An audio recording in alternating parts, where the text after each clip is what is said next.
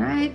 This event is brought to you by Real Estate IQ. We're number one in deal finding with over 45,000 leads every month. All right. And then our speaker for today is Ms. Gayleen Lonergan. So, Gayleen, I'll let you take it from here. All right. Thank you so much, Becky. I'm so happy to be here uh, with all of you. Um, I, a lot of you know me already. Um, I've been practicing a long time, a, a really long time. I over 36 years. I've done thousands of investor transactions during that time, primarily since 2000 when I started my own firm, the Lonergan Law Firm. I am a Texas native. Uh, I come from a little town in West Texas called Sudan, Texas which is 15 miles away from Muleshoe, Texas, where they have a statue of a mule in the middle of uh, downtown. Um, I went to Texas Tech undergrad. Uh, I got an MBA there and went to law school there. So I am a Red Raider through and through. I saw something today where they said they sent out a meme that said, who knew in 2020 that we'd all be masked, masked riders at Texas Tech? So, um, so I am the owner managing attorney at the Lonergan Law Firm. Started it 20 years ago. Um, I be, I am also a fee attorney with a company right now called the Title Company. Um, we close all kinds of residential and commercial transactions and specialize in dealing with investors and those who work with investors.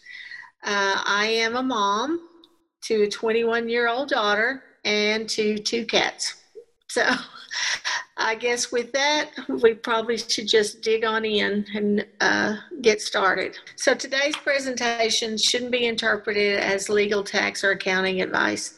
It's for your information only. You should contact your own legal, tax, or business professional for advice about your real estate business. So just a quick overview of what we're going to talk about today. And all four, all of these topics are a full webinar and more in and of themselves.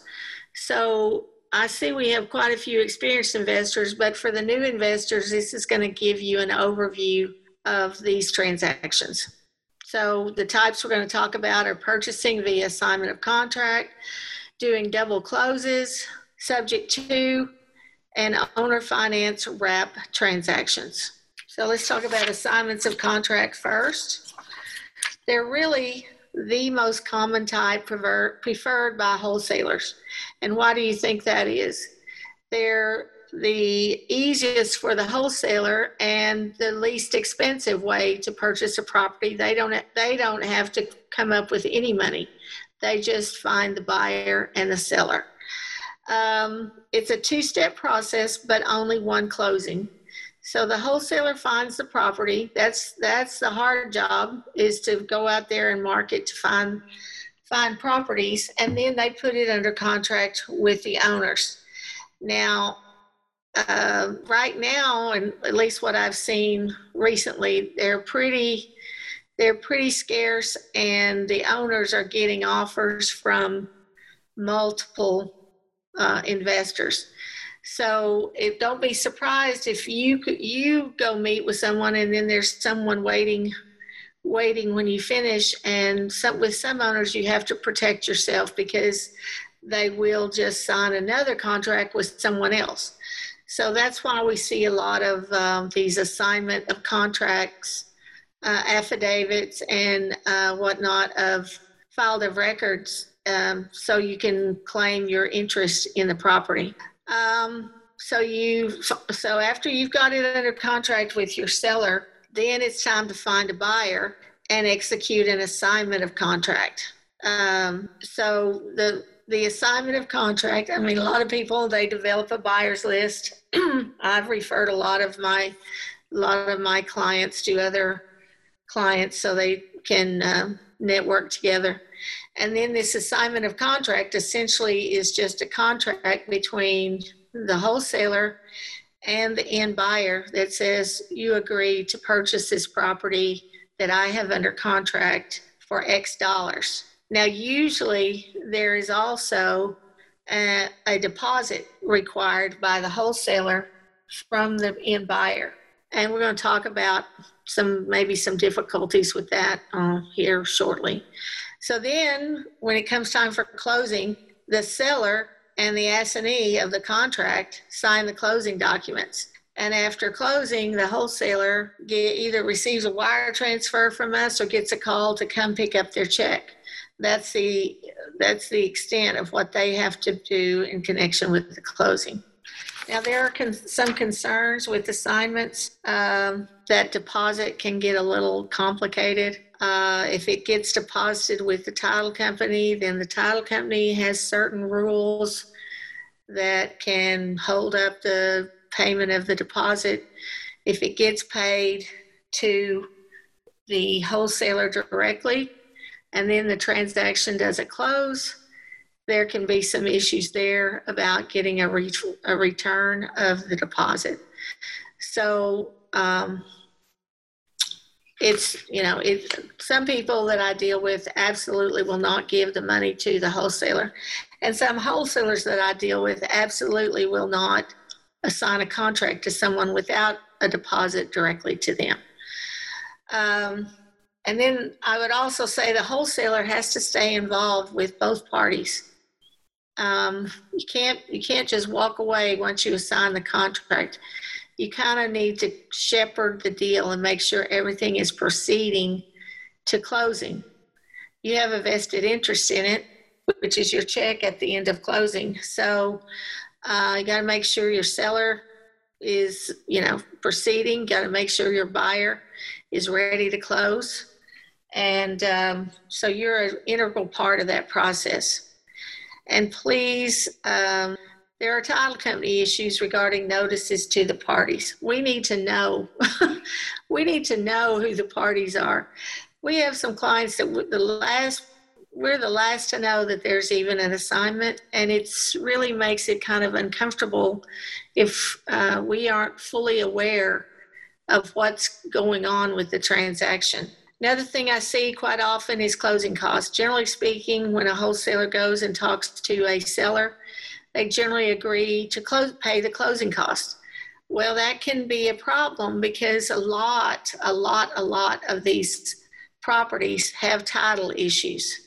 When we get finally get a chance to search the title, there's somebody dead in title, or there's somebody in a in prison in title, or there's there's a number of things, and that can be somewhat costly to get the property cleared up so that it can be sold.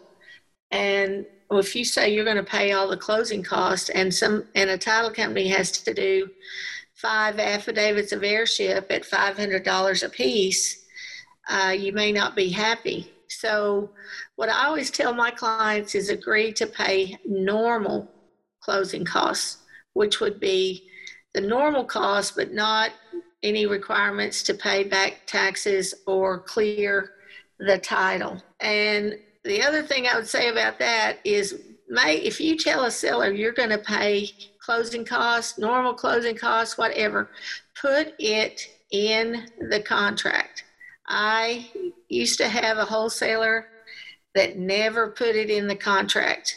Then he went and found a buyer to assign his contract to. Buyer looks through the contract, says nothing about him having to pay all the closing costs uh, buyer comes back and says, I'm not going to pay those costs. It doesn't say I have to pay the seller's closing costs. So, quite often with that particular client, he ended up having to pay the closing costs out of his assignment fee, and nobody wants to have to do that. So, just make sure it's in the contract. Again, like I said before, keep the title company apprised of all the parties. Uh, the more we know, the more we can help.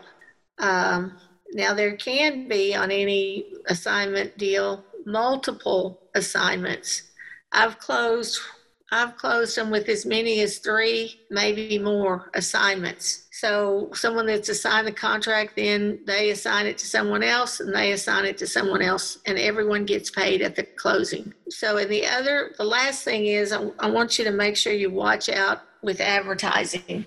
Now, there was a new rule passed, new law and rule passed a couple of years ago, which seems to have just died away and is not being enforced at the present time. But actually, it does require that you notify the buyers if you're not the owner. So I advised at that time, I advised my clients to put in their advertising that they're selling a right or equitable interest in the property and a right to a contract.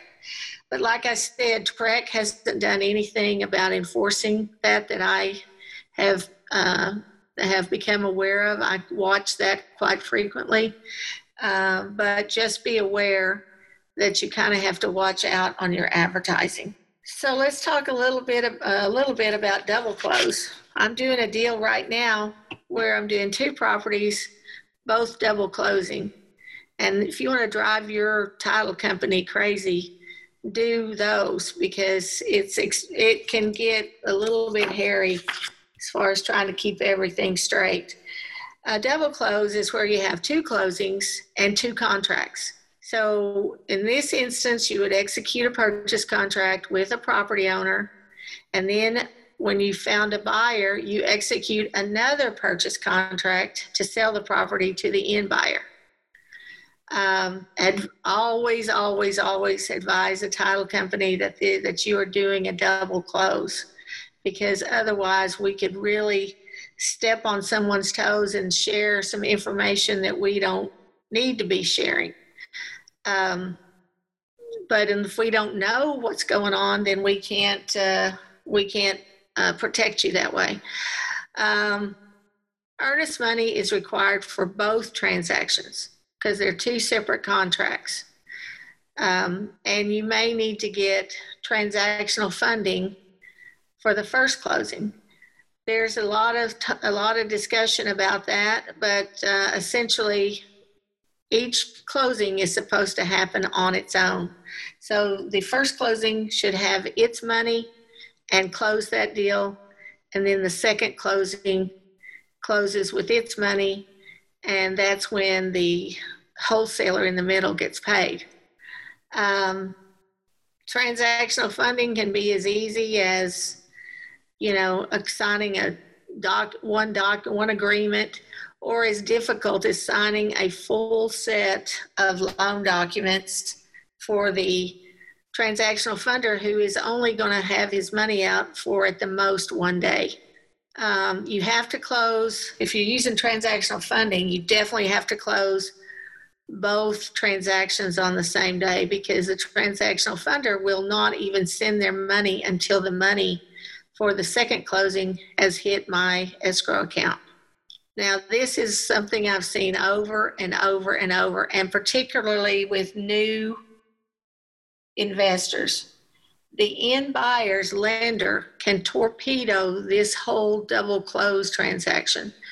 Um, essentially, um, you need to know who your end buyer, how your end buyer is planning to get their financing. Hard money lenders, they don't care. Uh, of course, cash.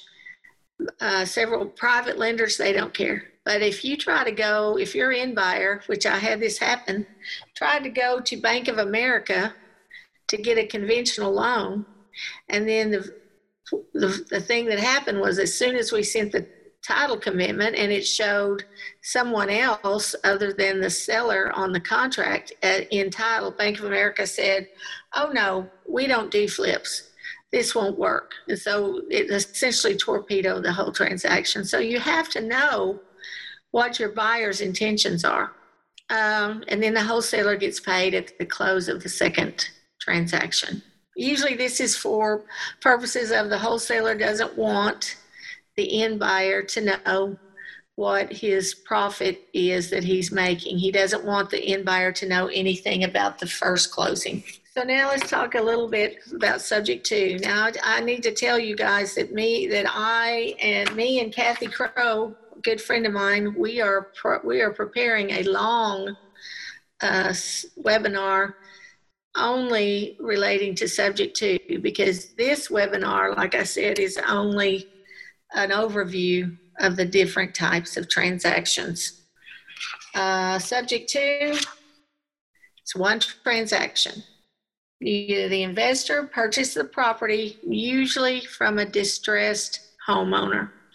Just go, they go to them, they offer to purchase their property for a set price, and but they negotiate that uh, they will bring that uh, bring that loan that might be behind current and continue to make their payments so that there won't be a foreclosure. That's the most common situation. And you can negotiate with that uh, property owner to pay or to do uh, various things in that transaction. A lot of sometimes they don't have any equity. You just agree to take it off their hands. The the uh, homeowner doesn't get anything. They don't pay anything. They just deed the property over. Sometimes uh, there's a little bit of equity, or there's it's a it's a desirable property, and you you agree to pay them a little bit of cash, or a lot of cash if they have a lot of equity. Um, I've even seen where the homeowner accepts a promissory note to be paid later on uh, in the transaction, presumably when the investor uh, rehabs a property and sells it, then they get their promissory note paid out. It's very flexible what you can do with the subject to. So essentially, what when we say subject to, we are saying that the investor is buying a property without paying off the owner's existing lien or mortgage. Now, I will tell you that real estate agents will tell will tell you right and left this isn't legal, you can't do this, that you're asking for trouble. Uh, but there is no illegality in this transaction. You do, um, there are going to be some concerns that we'll talk about, um, but there it is not illegal. Don't let anyone tell you that it is. So you're agreeing with the owner to make the payments, but you have no legal obligation to make the payments. In other words, you are not the borrower. The, the homeowner is still the borrower. And that if there's a foreclosure, the homeowner is the one that will be foreclosed. And um, it's the bank will never be coming after you, just foreclosing the property, and you would lose the property. So some must do's with the subject to. You absolutely must obtain both a payoff and a reinstatement quote from the seller's lender. Jeff, can we move on to the next slide? Um, yeah, so you have to get a payoff and you have to get a reinstatement quote. Why is that? Because people will, I'm not going to say that they'll lie, but they'll conveniently forget some things particularly if they're in distress. They may, very well may have gone through a loan modification in the recent past. And what happens with a loan modification usually is the lender separates out the back due payments into a separate loan that has to be paid off at the end of the loan or when the property is sold. So if you're thinking that you're going to buy a property that has about, I don't know, $20,000 in equity, and it looks like a good deal to you, and then you get the payoff quote, and it shows that uh, uh you get the payoff quote, and it shows that there's an additional 10,000 that has to be paid at the end of the closing, then all of a sudden it doesn't look like such a good deal. Uh, you get the reinstatement quote uh, if they're behind because that's what we are, the title company is going to send to the lender to make them stop any further foreclosure action. A lot of times I end up doing this the, the week, the very week before closing, before foreclosure. Um, it gets to be a pretty busy week that week because the homeowners have kind of come come out of burying their head in the sand and realize that they're about to be foreclosed and want to do something finally when you might have been trying to get them to do something for a couple of weeks now. And so then they wait until right before foreclosure.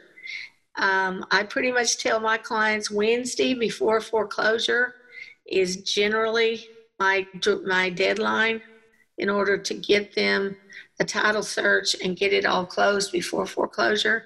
I have done it a little bit later than that, but it's on it's next to impossible really. You absolutely must do a title search. I I know I sell insurance, but I highly, highly, highly recommend getting a title policy if you can. The existing mortgage will be an exception to that policy, but uh, it will disclose additional issues that might be out there that you don't want to you don't want to be subject to. Um, now, having said that, uh, I know our agency, our underwriter, and I believe there's several others, if not all of them, will refuse to do a subject to on a FHA or VA loan. They will not close it, they will not insure a transaction that involves those trans, those uh, entities, FHA or VA, because the federal government has quite a stringent uh, penalty for anyone that deal that closes a property or that insures a property without paying them off. They can refuse FHA and VA and uh, the you know the government can say we you are not allowed to deal with us any longer. So there'd be no closings of any FHA loans. There'd be no closings of any VA loans and they just won't take the risk on that. But we still do the closing. We search the title. We treat it we treat it as if it is a title transaction, just not issue the title. So then you want to get you, you're all set. You decide you want to move forward. Then you have to get some documents other than the deed signed by the seller. First and foremost, you want a power of attorney. You want a power of attorney signed and notarized by the seller authorizing the investor to speak with the lender, the, with their existing lender. Um, that then has to be faxed in generally to the lenders and then they put it on their file that you are authorized to speak with them. If you don't do that, you won't be able to talk to them, period. And you'll be dependent upon the seller for um, handling things such as that. There are other assignments you should probably get. Assignment of any insurance claims that might arise. Uh, uh, POA sent to the HOA if there is one. An assignment of any deposits from the utility companies. And one of my clients, she's pretty, she's a pretty smart cookie. She had me create an assignment of right to file the tax return. And what she, what we mean by that is that, uh, of course, the mortgage company doesn't know anything about you, even though you're now the owner of the property, and you don't want them to know anything about you.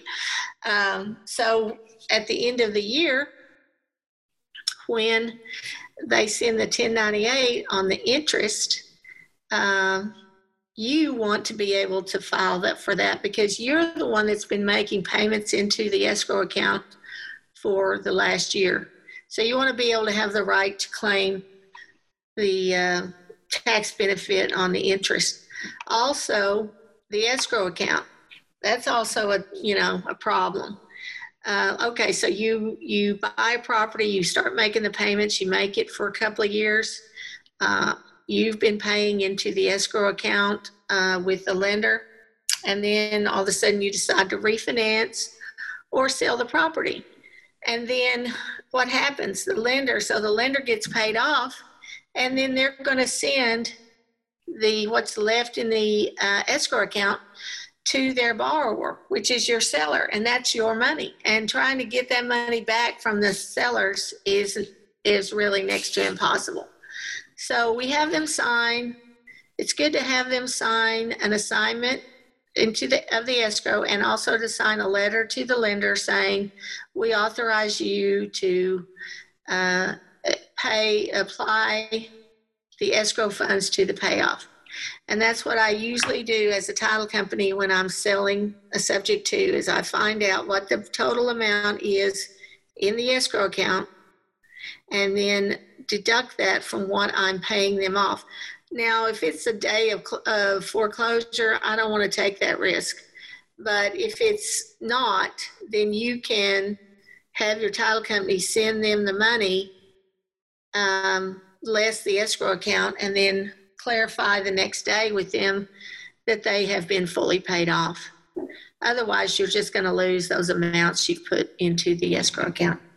And then you have to be sure you do a CYA with the seller. Uh, you want to make sure the seller understands understands that uh, what they're getting into, that you're not obligated to pay pay the loan. Uh, you're not obligated to pay it off in any given time. You're, um, I mean, there's a num any number. I have a client that has a two-page checklist, and I have a subject to addendum that I attach to any TREC contract that my clients um, do that spells it all out, and they have the seller sign off on it.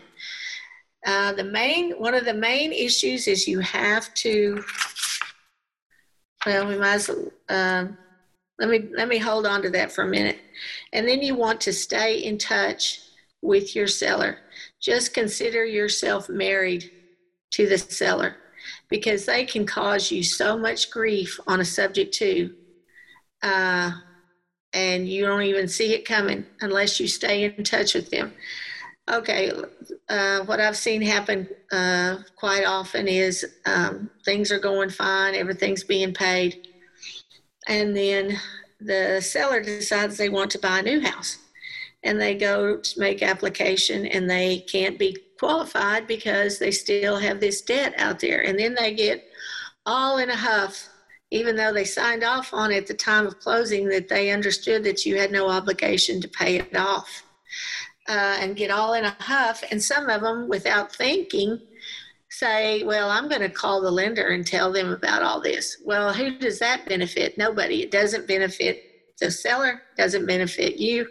Um, but you just have to kind of be a social worker with your sellers.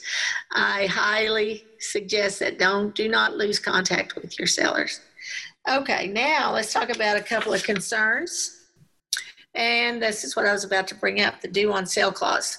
Every, excuse me, every deed of trust in the state of Texas and generally in the country since the late 1970s has a clause in it that says if you, without my consent, sell, transfer, long term lease, mortgage uh, this property, then I have the right, the right to accelerate your loan. So, and essentially, they can call the loan due if they find out that there's been any of that, a sale, a mortgage, whatnot. Now, that is a concern. That is a legal concern.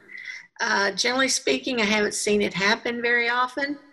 Uh, out of all the hundreds or thousands that I've done, I've maybe seen a lender getting a huff, uh, I could count on one hand.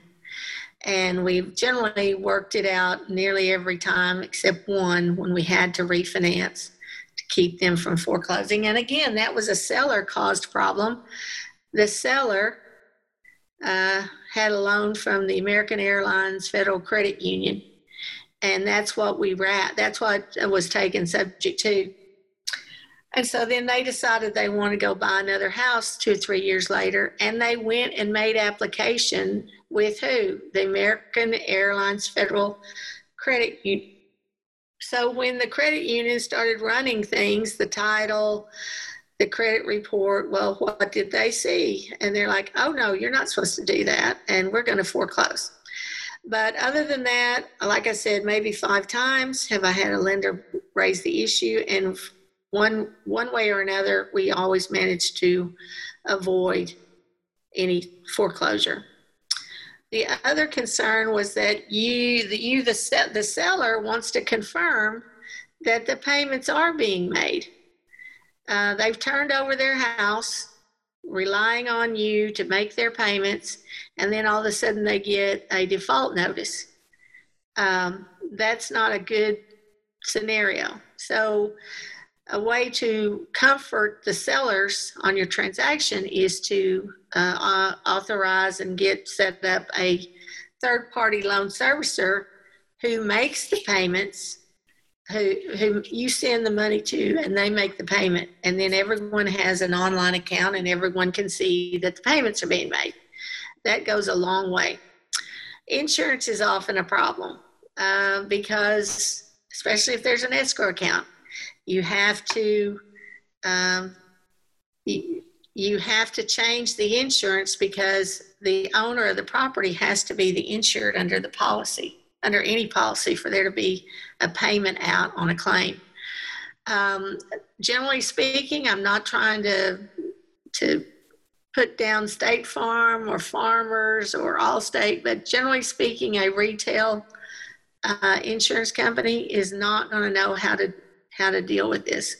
I over time have uh, developed a network of insurance agents that know exactly what needs to be done on a subject to transaction, and you definitely want to deal with that.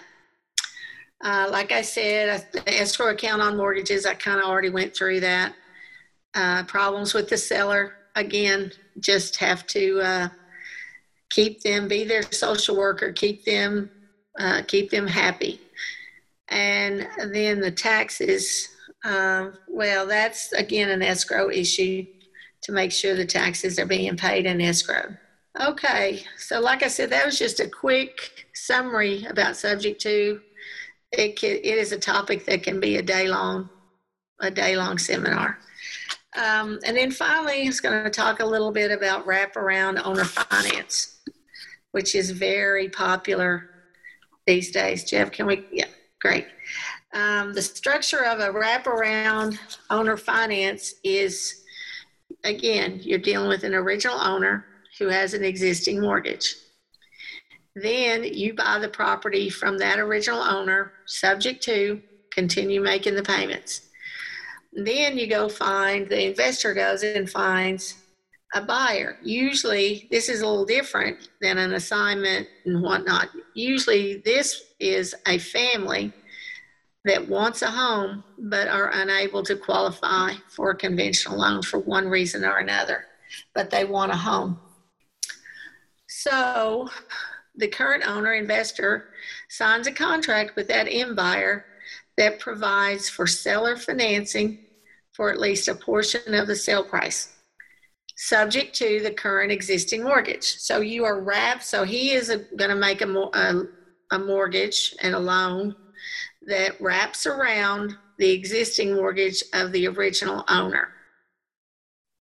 That's why it's called wrap. And it's on these transactions, it's also generally wise to require at least a 10% down payment. I have clients that require more than 10%. I have clients that require less. But if things go go wrong, you're going to need some money to deal with the issues of that foreclosure, um, bankruptcy, whatever. And also, it's a nice little uh, quick uh, cash input of 10%. Now, there are some issues and legal issues with wrap owner finance. Um, okay, let's go to the next screen. Um, Dodd Frank, everybody's heard of Dodd Frank. Uh, that you know, was the law that was passed back after 2000, after the 2008 crash of our financial system. Um, and they found that Congress found that uh, there were a lot of people that were getting loans that everybody knew couldn't afford them, but they were doing it anyway. Um, take, it reminds me of that movie I saw about that was uh, Steve Carell. He was talking to a, a stripper in Florida who had bought three houses, and she was aghast that her payments were going to go up. Um, going to. Um, anyway, um, so Dodd Frank requires that anybody that's making a loan um, make sure that the person they're making the loan to, based upon the legal qualifications in the act, can afford to make their payment. Um, so uh, that created a new industry for the RMLO. And a RMLO is a registered mortgage loan originator. And if you do more than four of these wrap owner finances or owner finances period in a 12 month period, then legally you have to have a licensed originator. Um, so they do all the disclosures, they originate the loan, and then they do the uh, closing disclosure. Uh, now, on a on a, loan governed by Dodd Frank, prepayments aren't really allowed, balloons. Um, there's a lot more restriction on what you can do. Um, and there's also limitations on the date of closing.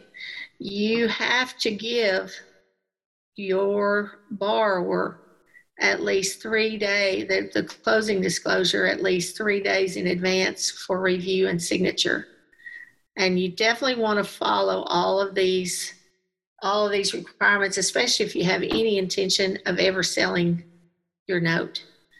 Um, closing costs, uh, a lot of times uh, people they have they have cash, but if you're requiring a 10% down payment, they may not have the cash to pay not only the title costs, but one year's worth of insurance, which they need, plus the escrows, which they're escrowing their taxes and insurance for the following year, um, plus the interest. So um, you need to get a handle on what the closing costs are going to be and deal with your buyers because they can freak out.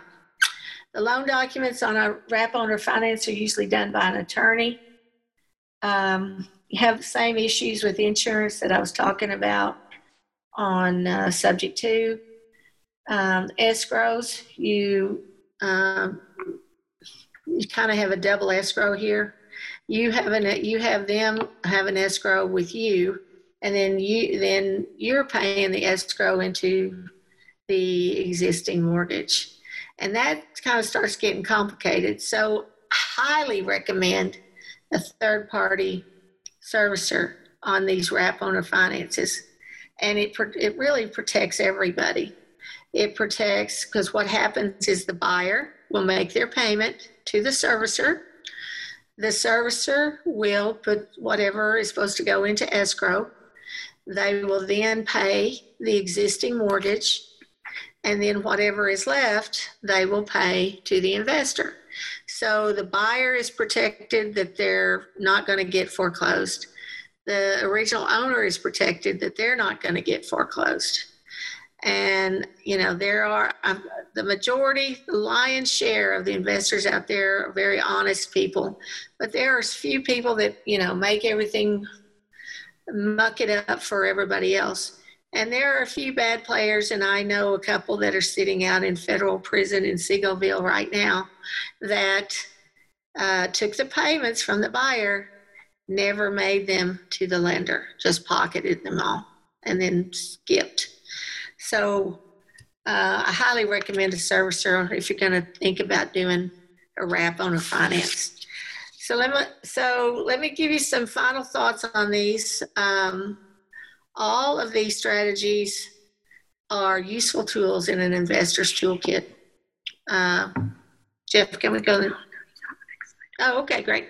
Um, I, I don't recommend a sub two or wrap as an investor's first transaction.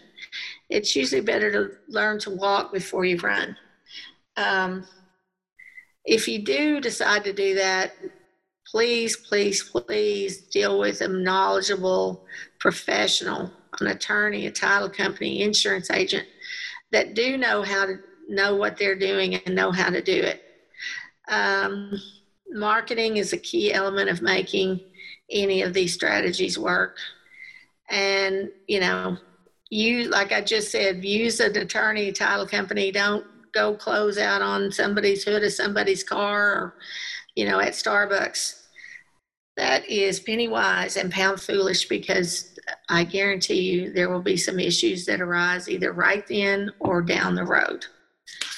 So I guess that's it. And uh, so, I, so I guess I'll turn it back over to you, Becky. All right. Thank you, Gayleen. Uh, that was very informative, and we're going to come back um, for a little Q and A in just a moment. So, in the meantime, Jeff, if you want to go through these slides, there you go. Already said this event is brought to you by Real Estate IQ. Next, please. All right, our guarantee you'll always find a deal with Real Estate IQ. Okay, so here's what Real Estate IQ has and how we can help your business. So the first thing we have is the ability to run comps, uh, like the guy in the video, Adam said. Um, so with, this is based off actual MLS data, actual sold prices, and it's updated every hour and super fast and easy to use. So that is part of our deal analysis suite, uh, which, as Steve said in the video, uh, next one please, is just $15 a month for one metro area. And besides the CMAs, you also get our repair estimator and deal analyzer calculators. Next, please. There we go. And we also have our deal finding suite. If you're ready to start marketing for your own deals, this is how you can get your leads. So we have off market leads is the first one. Next, please. They're recorded daily directly from the courthouses, and you get a new spreadsheet emailed to you daily. Go ahead next. And these are the lists that we have for motivated and distressed sellers. Um, and the ones with the asterisks by them, those are part of our premium suite, and you can get them with the skip tracing already done. So, skip tracing is phone numbers and email addresses. So, when you get the list every day with the new filings on it, it's already got the contact information. So, you can start contacting those sellers. All right, and the next part of it is our county data finder, where you can create your own list of whoever you want to market to. This comes directly from the county tax records. So it's usually used for absentee owners, um, out of state owners. You can make sure they have equity. You can also find vacant lots, uh, multifamily commercial properties, as well as single family on there. You can make sure they have equity. You can limit your search in a whole bunch of different ways. Uh, so that lets you create a list of whoever exactly you want to market to. And then the last part of our deal finding suite is our MLS deal finder. Next slide, please. Thank you. And this um, goes to those properties that were listed on the MLS at a discount, and you can get an email whenever one comes on the market that meets your criteria as far as amount of discount, price range, um, rental index. If you're looking for a rental that's a quick, easy way to um, kind of evaluate a rental deal. And if you miss saying yes to the demo but would like to get one to see exactly how our system works, just put demo please in the chat and Jeff will make sure somebody contacts you and sets that up. We also have a knowledge vault with some great questions and answers, videos, frequently asked questions, all that stuff. And we have great customer service that is really quick at getting back to you. So that's on the next slide. And there's our customer service phone number, or the email is just customer service at realestateiq.co. All right, thank you, Jeff. So our next slide, I believe, is for Q&A. So, um, oh, nope, freebies first. Almost forgot the freebies. That's why we have slides, right? keep us focused and organized. All right, so we have some heat maps that kind of show you where the deals are, and we have our deal of the day, which is a live MLS deal that we blast, and it's a live discounted deal. You can make an offer on it, and it's also a great educational tool, helps you keep abreast about what exactly is out there on the market. Okay, so you can just say yes to the poll if you'd like any of those or looking for any other uh, of these businesses for your business. All right, we're also super proud of our new community portal. Let me go back to the portal. at realestateiq.co, if you click on community at the top, um, you can see we have several community groups. This is our new online social media site just for real estate investors and everybody connected with a business. So Gayleen has a group there. So you can go and join her group. And then if you have questions and stuff that come to you at any time, you can put those questions up on that chat through the group. And it's also a great way to network with other investors. So please go to realestateiq.co and join our portal if you have not already done that. Uh, we've also got some other groups. I've got a women in real estate group. Uh, we've got I've got a group for Houston. There's a group for DFW. So as I said, great place to network, especially now when we're not networking in person. So, all right, we've got okay Q and A. All right. So the first question I saw was about what is a daisy chain, but I didn't catch if you explained that, Gayleen. Well, when I said you could have multiple assignments on a on a transaction, that's often called a daisy chain, where you have uh, multiple investors assigning out the interest in the contract so that you end up with three or four different assignments. Now, daisy chains, uh, there's there's good and bad to it. Uh, there's good and bad to multiple assignments, uh, but some um, some investors do not appreciate if you they assign a a contract to a third party that then they assign it again and then again and then again. So that's that's a, a point of contention. But other investors say, "Hey, you're going to get paid at the closing. You're going to get paid the same amount," and so that uh, they they have no problem doing that, and I have no problem closing that either, um, as long as we have all the correct information. Uh, someone asked me about the point about caution with the advertising. Well, I, yeah, I wish I had looked up that uh, that provision in the code, but essentially it just it it just put a kind of a requirement onto a buy onto an investor to notify the buyer the buyer on the contract the assignee of the contract that the the investor did not own the property now, what that's the weirdest thing because the way that whole thing started in the legislature was that they were trying to get the buy the investor to have to notify and give notice to the sellers what they were selling the properties for. But over the course of the session and over the course of the lobbying, and whatnot, it got watered down to where it's a it's a law that requires the investor to tell the buyer that they don't own the property. And like I said, TREC under the under the provision, TREC is the enforcer, and they haven't done anything. I when this law first came out, I called Kathy Crow and I. We both called to speak to the lawyers at TREC, and they didn't even understand the law. They thought it involved sellers, and it doesn't.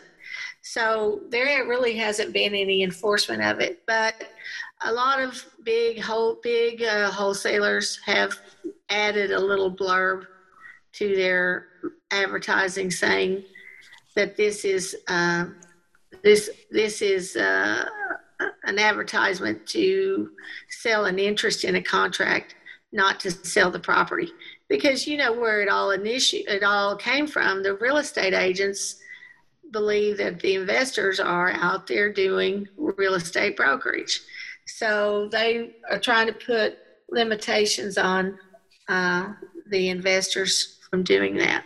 Um, let's see let's see, is the deposit for an uh, assignment in, uh, refundable or non-refundable? Usually the ones that I see, of course, anything is negotiable. anything is negotiable, but what I usually see is that they are non-refundable except for problems with the title. If the uh, wholesaler is not able to provide clear title to the property, then the, generally speaking, they're supposed to, the ones I've seen, then it is refundable and they're supposed to give the money back. Again, if it's at the title company, it's a little, you know, we're going to follow the instructions of the parties. Uh, if it's gone straight to the wholesaler, you know, it depends on the integrity of the wholesaler as far as what they're going to do. Uh, what does CYA stand for? Well, I'm I'm going to use a little bit of bad language here. Cover your A. Cover you're your Irish if you're Irish. you always have to cover yourself with these sellers on subject twos, and you have to make sure because, like I said, they're not. And I'm not trying to cast aspersions on a on a you know a total group of people, but someone is in they're already in distress. So they're already not necessarily thinking clearly because they're in distress and they're being called and people are knocking on their door and whatnot. And um, so they're not really think, necessarily thinking clearly. And so you have to get them to put it down in writing that they understand what they're doing because they will be the first ones to come back and say go to a lawyer and say, "Oh, they they stole my property. They, um, you know, I didn't know what I was doing." So you have to get them to put it in writing. Um, I've I've dealt with all kinds sellers, all kinds. Uh, what do you think about renting it back to the owner? I see that happen frequently. Um, there's no limitation on you doing that. Um, unlike on a conventional loan, if you're doing a short sale or your, you know, your lender has a prohibition against that. On this, on the subject to, there's no prohibition on that. It just, I've seen a lot of my clients do that. Uh, it's just you have to feel comfortable that they're going to pay you, that they are going to pay you because they're in a situation where they couldn't pay. Um, and then somebody just asked what uh, what I charge investors for my investment legal services, and it's it's all across the board. I don't do hourly rates. I generally don't. I I uh, talk to them and see what it is they want, and I just price it as a on a project basis. Um, it, you know, usually if something takes me an hour to do, I charge an hour's worth of time. Okay, an hour, three fifty an hour worth of my time. Or, um, but um, I don't know really exactly how to answer that. We we charge. We're not any more expensive or any necessarily any cheaper than anybody else, but we try to try to give you val good value for your money. I guess that's all the questions, Becky. All right. Uh, there's Gayleen's contact information if you have any other questions for her, there's one last poll coming up. Uh, if you'd like to know more about real estate IQ stuff, please uh, say that there.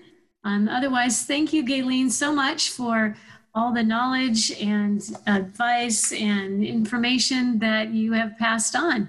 I really enjoyed it. I've really enjoyed this whole series. Yeah, awesome. It's been great. So do join her community group. If you missed one of the previous ones on her series, I believe they're going to be posted there.